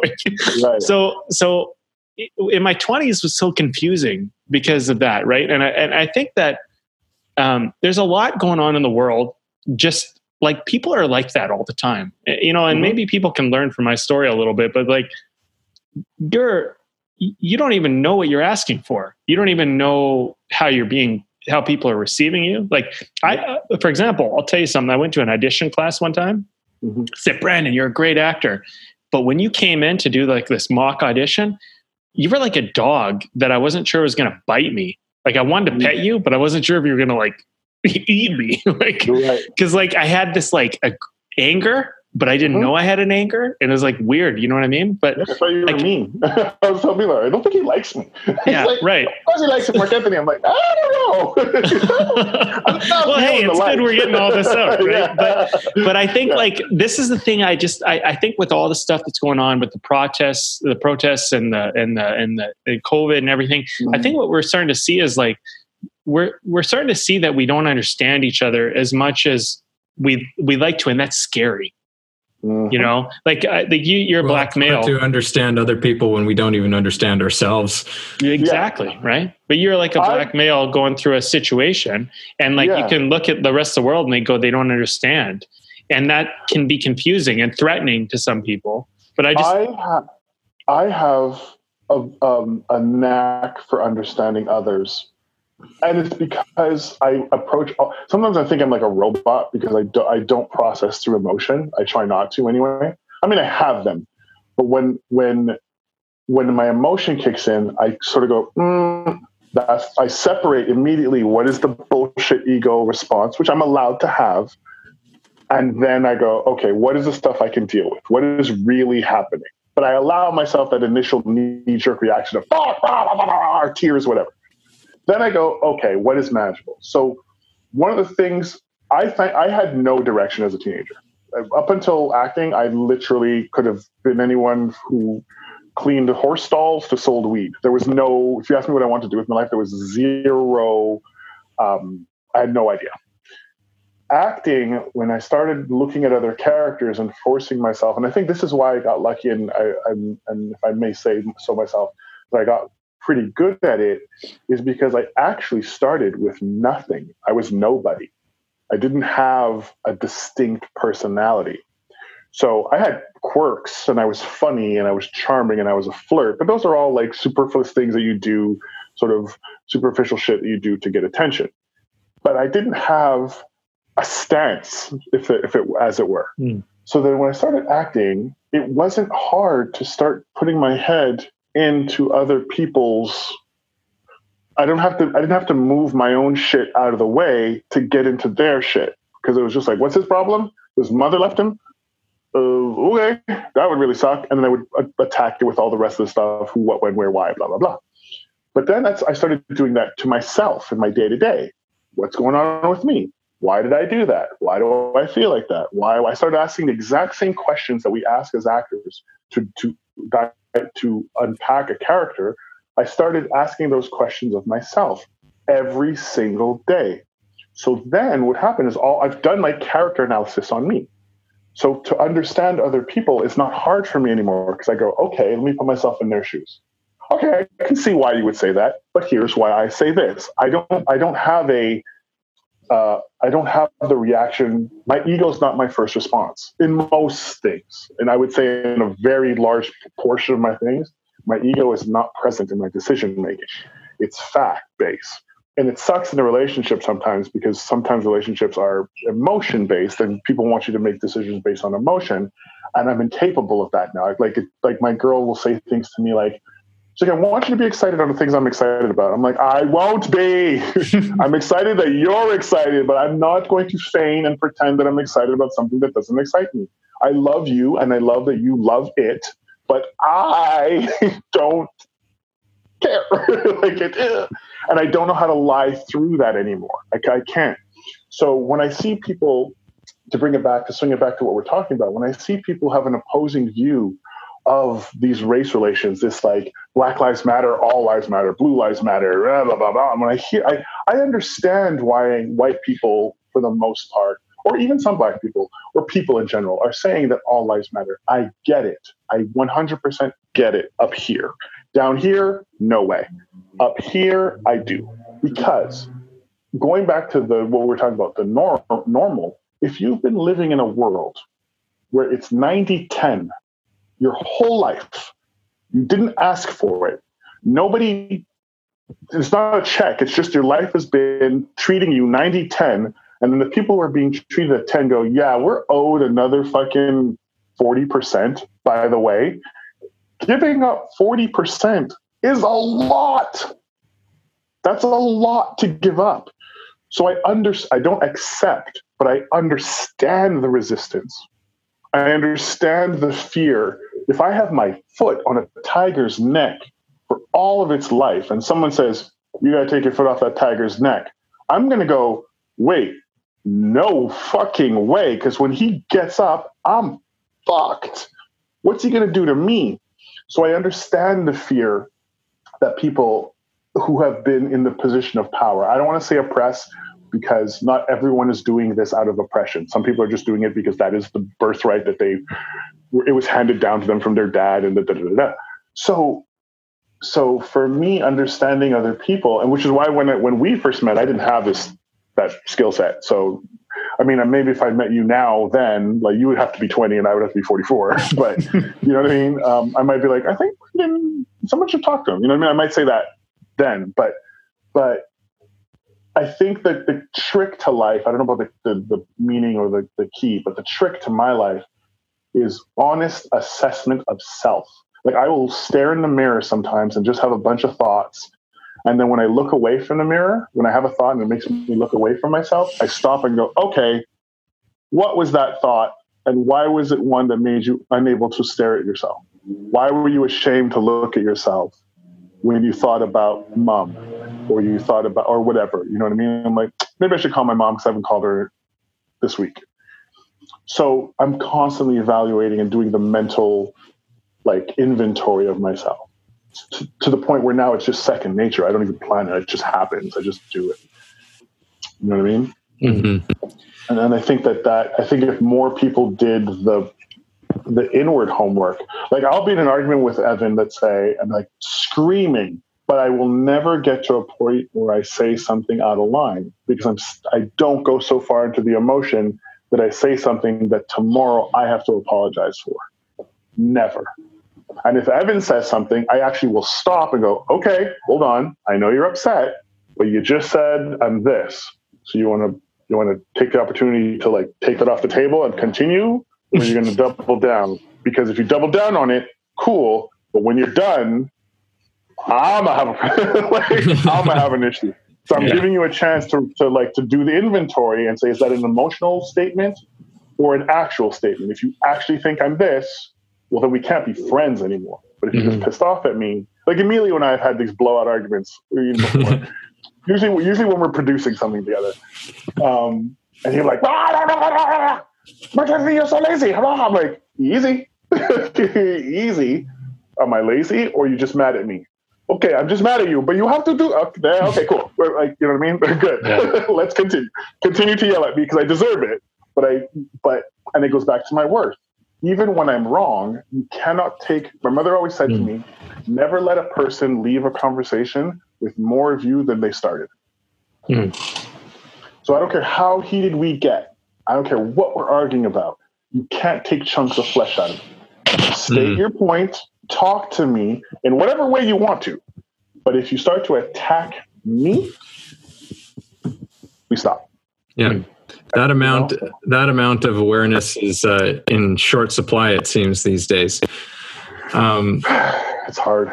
we've been uh, this conversation's been great. Uh, we we're, we've gone uh, definitely over our, our typical one hour mark, which is totally fine. But um, yeah. I feel like uh, now might be a good time to just uh, we're going to talk quickly about what we're having to drink here, and then we've got Mhm. uh, some questions for you.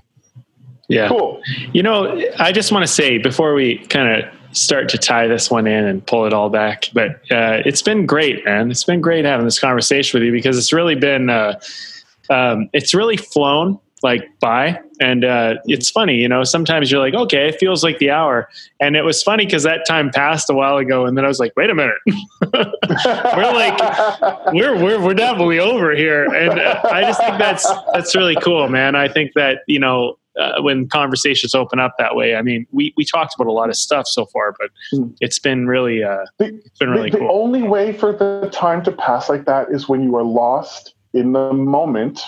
The the word I was talking about presence, and you're being authentic. If you're being even slightly full of shit, people are going to tune you out. Then it's going to feel like forever. But if what you're saying, whether it's right or wrong, is heartfelt, genuine, comes from a real place, people want to know. Even if they're going to disagree with you, they want to hear you say your truth. Mm. Everybody wants the truth. Everybody does. They, ne- they won't necessarily agree with it, um, but they want the respect that is tell me at least every woman says the same thing with a cheating husband or every man says the same thing with a cheating wife or whatever partner whatever the fuck. They'll say just tell me the truth.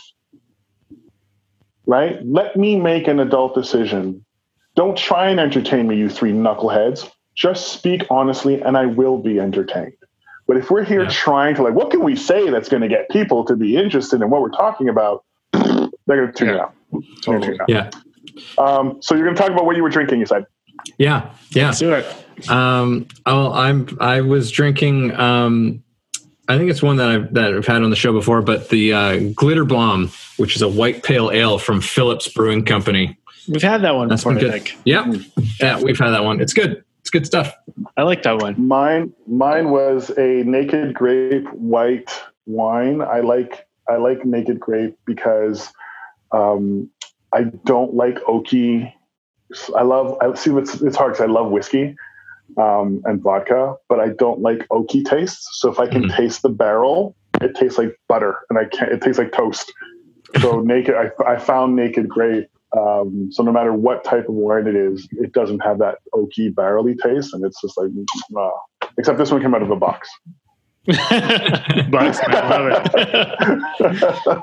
um, I'm drinking from Four Winds. This one's called Juxtapose. It's a wild IPA. Um, yeah, no, it's been good. It's been, uh, you know, funny little thing. I've said this several times on the podcast, but I didn't initially like IPAs, before we started the podcast, and then we started like incorporating them and trying them out. And I'm like, I really like them. Um, but this is a good one. So anyway, that's what I'm that's what I'm taking back today. Mm-hmm.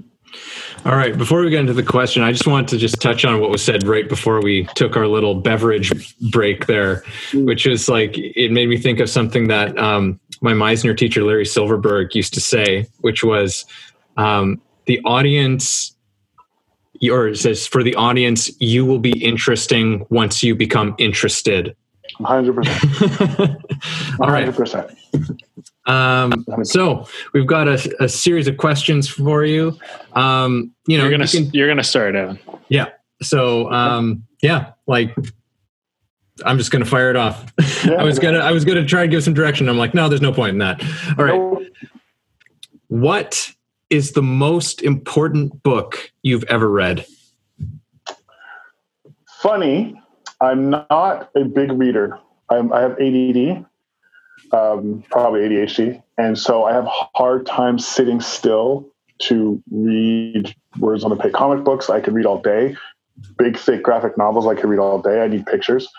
So reading for me was was is still very hard. Even scripts are like it's really hard to sit still. Um, but the first book I ever read cover to cover, so I always go back to that, was The Secret of NIMH, which was, Mm. um, uh, yeah, a story about a bunch of rats that lived on a farm and uh, it was about to get plowed and they had to find these other rats to help them move. So it was really, really good. Uh, the second book I have to mention that I, that I, that was actually the most poignant for me because Secret of NIMH I got it like the Reader's Digest book club where you order it at school and it comes and you're like Oh yeah, excited. yeah. Um, but when I was in summer school, Mr. Barrett, shout out to Mr. Barrett, Mr. Barrett, um, the way he got us to read books, because we were all underachievers, all bad students, he would play a movie up to a certain point, stop it, and then tell you what page that point of the movie happened. So I ended up reading The Outsiders like that because he's he, he he brought it up to the church fire and was like, and it starts on page 34. And we're like, what happened? so awesome. I have to say, yeah. So I'd probably have to say The Outsiders um, is the most important book I've ever read. Yeah. Very cool. What film has made the greatest impact on you? Film has made the greatest impact on me. That's twofold. Um, remember the Titans with Denzel Washington. The performances in that from from basically a bunch of unknown actors who are standing toe to toe with Denzel gave me hope that it's possible to do this with a tight with no pun intended, but with a titan of the industry and be relatively unknown. Because at first I was in a world where like you have to be famous to work with someone famous. And all these like Ryan Gosling has like four lines in the movie. You know what I mean? Like everybody's relatively unknown. And all these performances are good. And and so that inspired me, especially early in my career, like, okay, it's possible. Um, and and not so um, poignantly, I'd have to say Avengers and the, the Marvel Cinematic Universe, because as a kid, these are comics. Like I said, I have ADD, so all my I used to have boxes and boxes and boxes and boxes of comics, like to the point where my mother was like, like I'm throwing them. What don't you read? I'm like, no, I need them all. They're gonna be worth money sometime. But hmm. but I would read boxes and boxes of comics. But I was wishing that these things that I was reading and these pictures I was seeing in my head would come to life. And how cool would it be to see Hulk and Iron Man and and not on a cheap 80s show, but like like it is in the comic, and then to have Avengers happen and sort of make that child that child's wish come true is I don't think the Marvel universe even really understands what they did for my demographic, my age, my age group. I don't think they realize how important a set of movies, those set of movies are, um, for little kids who are sitting with with no cable back in the day, re- and their only TV was their comic books, which was you know so. I'm glad you shared that. I think that's such an important message just for people to understand why these movies are such a big deal. because like there's a lot of people like, oh, what's the deal with all these superhero movies? And it's like, yeah, dude, this brought people's fucking imaginations to life. Like this is this is a little bit beyond just. Yeah. It's it's a it's on another level that way, Yeah. and and yeah, If and you uh, think it, you can do it. That's what those movies. that's what exactly. You think movies it and you can do it. That's what it's some saying. kid, some kid was reading that and went, one day, I'm going to make a movie about this, and did. And if that's not a success story, I don't know what it is. Mm. All right, next question. What is a song that takes you somewhere? Yeah, where do you where, where are we going? Um, um, What's there's like you know, uh, there's a few because I have a lot of songs in my playlist for triggers. Um, probably no one. The number one would be "No One" from Alicia Keys. Number two, "Where'd You Go" by Fort Minor. Um, they just the melodies are so haunting, and the words are so relevant to you know like i have tattooed on my arm love life or it looks like live life because i have the semicolons for mental awareness. Um, and so those songs consistently remind me of people that i've lost but not in a sad way. It's never been i don't i don't look at them with with like longing because each one of them I've used all those people that are that are that it reminds me of I put in my work and I'm successful because of my work. Therefore I'm successful because of their help. So it's it's um yeah, I'd have to say that. No one by Alicia Keys and Where'd You Go, Fort Minor. Two staples in my phone. All right. Where do you think creativity comes from? Um anywhere, man. It, like a sound, uh, uh, a crack in the concrete, the freedom to to to follow an impulse.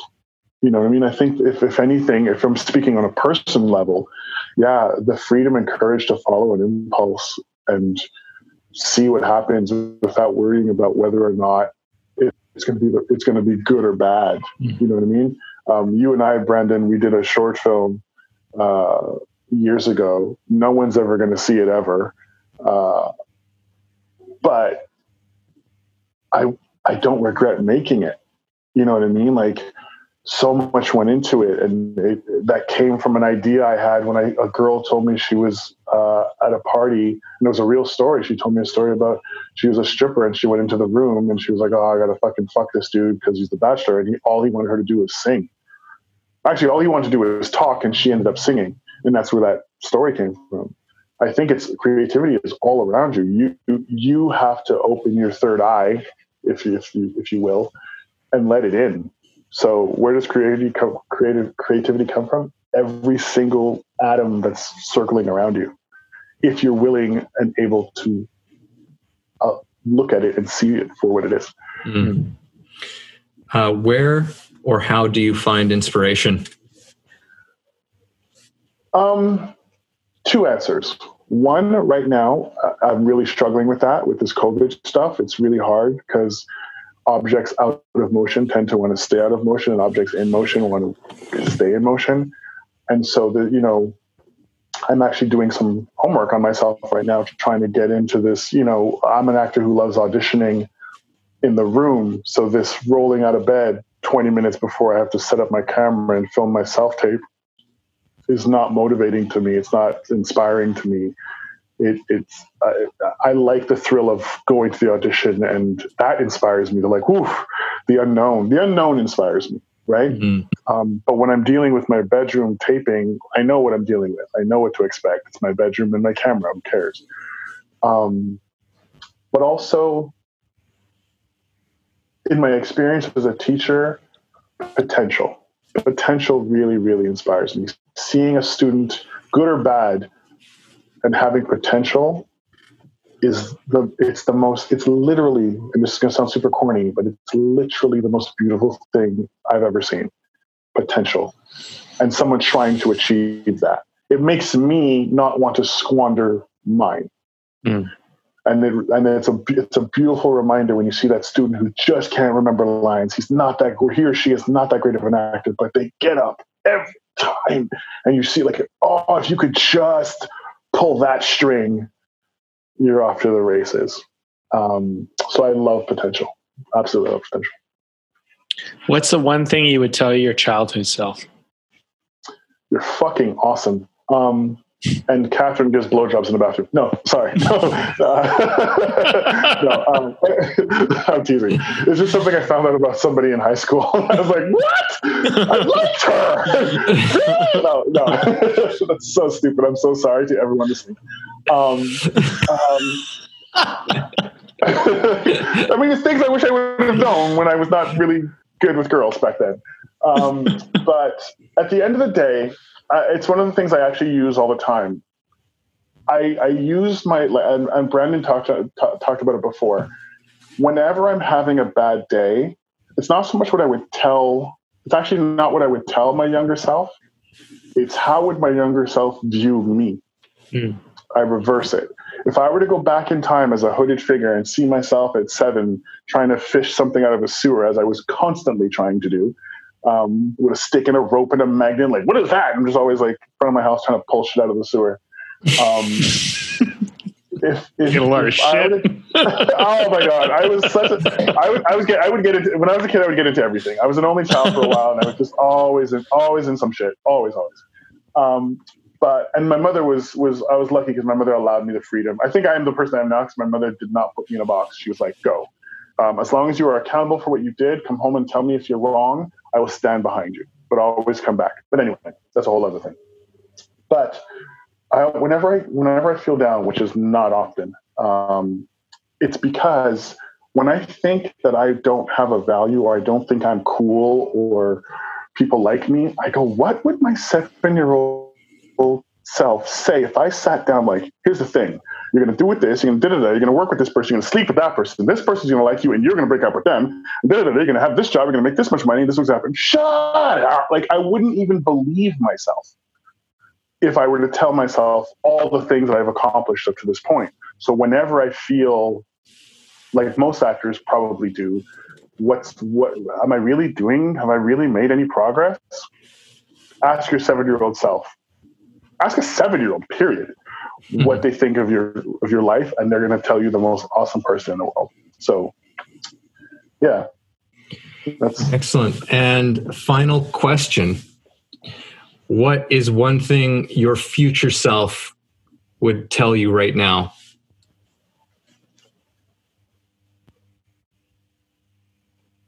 Stay the course.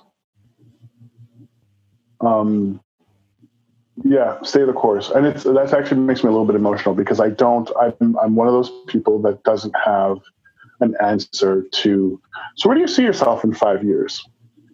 And i don't have an answer for that because i literally speaking about presence i live today. So i don't i know what i want. I know i want a house. I know i want financial stability. I know i want to be respected by my peers. I know i want to be on a show that i can be proud of. All of the, the fucking fluffy, miracle whippy bullshit that we would say as actors. But actually, the true answer is I don't know. I just try to make the best today possible and then piggyback that with the best tomorrow. Um, and I, I, have a I have a, a bit of shame with that because I sometimes feel that people are like, well, if you don't have a plan, then where are you going? And I'm like, yeah, but I'm not in a corporate ladder. So I don't, I'm not trying to be CFO of your company. I'm just trying to be a good human being, put bread on the table, take my girl out to nice dinners, not really want for too much, and work. That's it. And if that's a day by day process, then that's how I'm going to look at it. So I don't know what five years from now looks. Like. I could be dead when I walk out of here. That's how I also see it. Like I could walk out of here, mm-hmm. trip, and die. So I'm not. I'm not each day as it comes, man.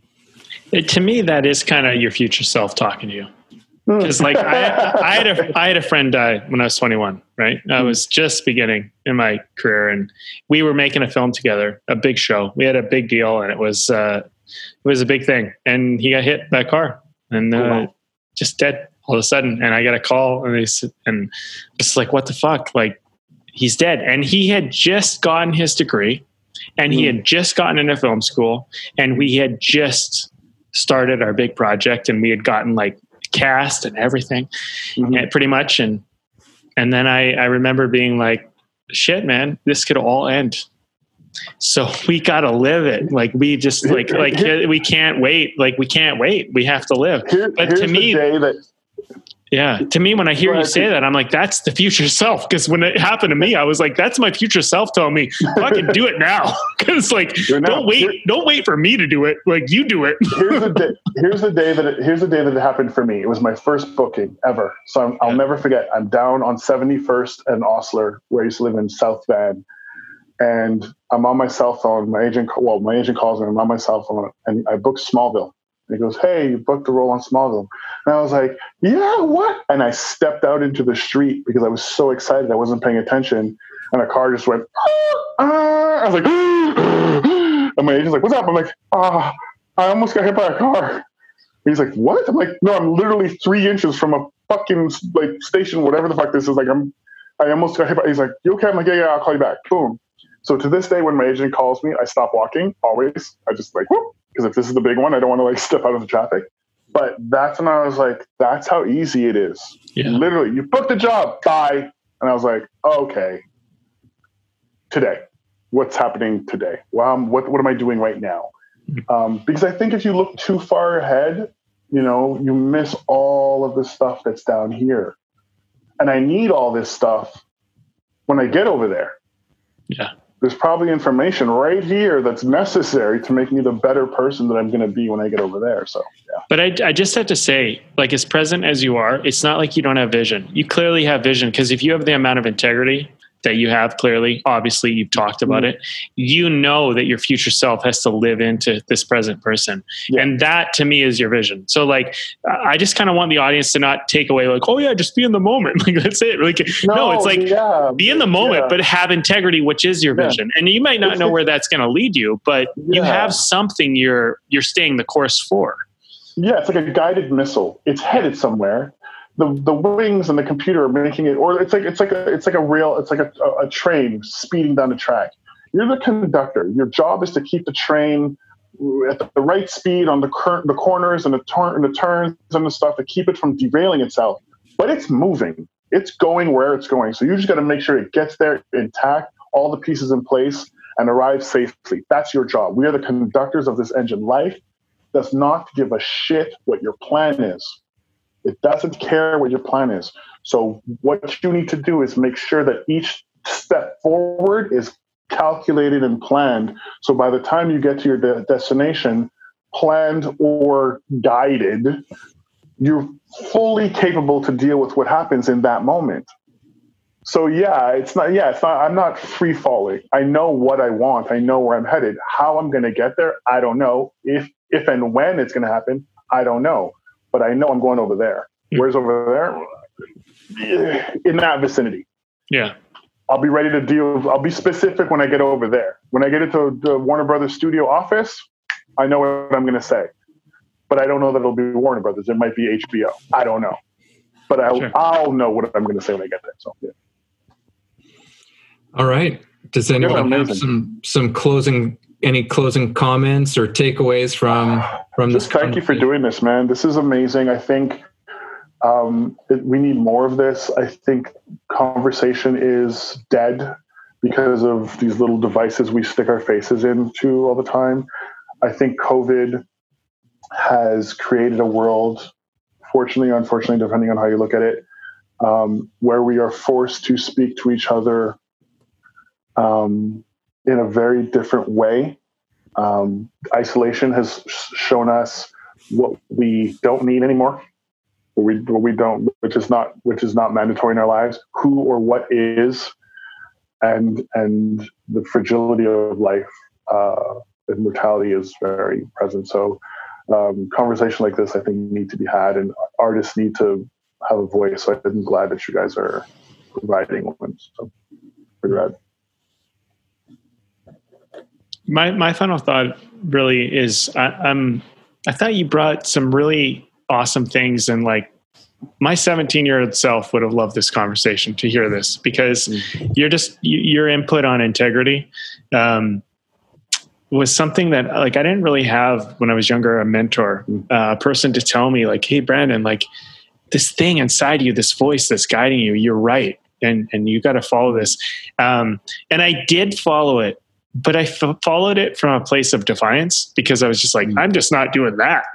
mm-hmm. So I'm going to do this and I'm going to try to like listen to this thing. But I doubted it all the time and I had all sorts of challenges. But I think like um, your, your uh, point of view has been so great because it's been like, have integrity and understand that your decisions you're making today, like they add up and they matter. And I mean, I felt like I could add to that but you brought it in and it was such a valuable thing for me so like if i was going to leave anybody with anything i'd say like that dime in the bucket but that was my mm-hmm. take on it not to say that was the point but yeah, like sure, sure.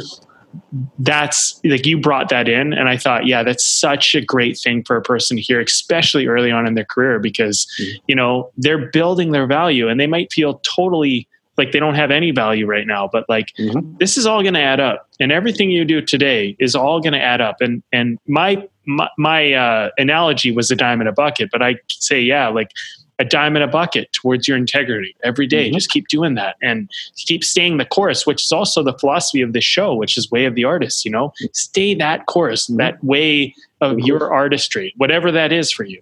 Mm-hmm. So that's the, that, the way you, you brought it into this conversation to me, like, I just think it's really important for people to hear. And I, I, that's the thing mm. I'm going to walk away and really think about. Yeah. Thank you. Thank you. Yeah. And, and yeah, I think, uh, you know, with this conversation, I, am going to go back to like, really showed me this very powerful connection between our integrity and, and our freedom and our sovereignty. Like there's such a strong relationship between those things. You want freedom, mm-hmm. uphold your integrity and I'll yep. leave it at that. So, yeah. Thank you so much, Mark Anthony. It was Thank awesome you having, having you on here. Absolutely. And well, we'll um, we'll do this again sometime. Do this again, please. It'll be really rad. Thank you.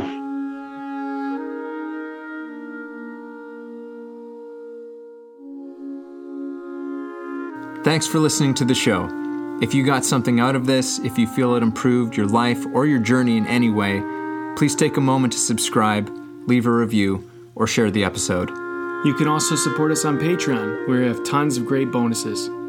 You are the ones that make the show possible and help us to thrive. Thank you for joining us.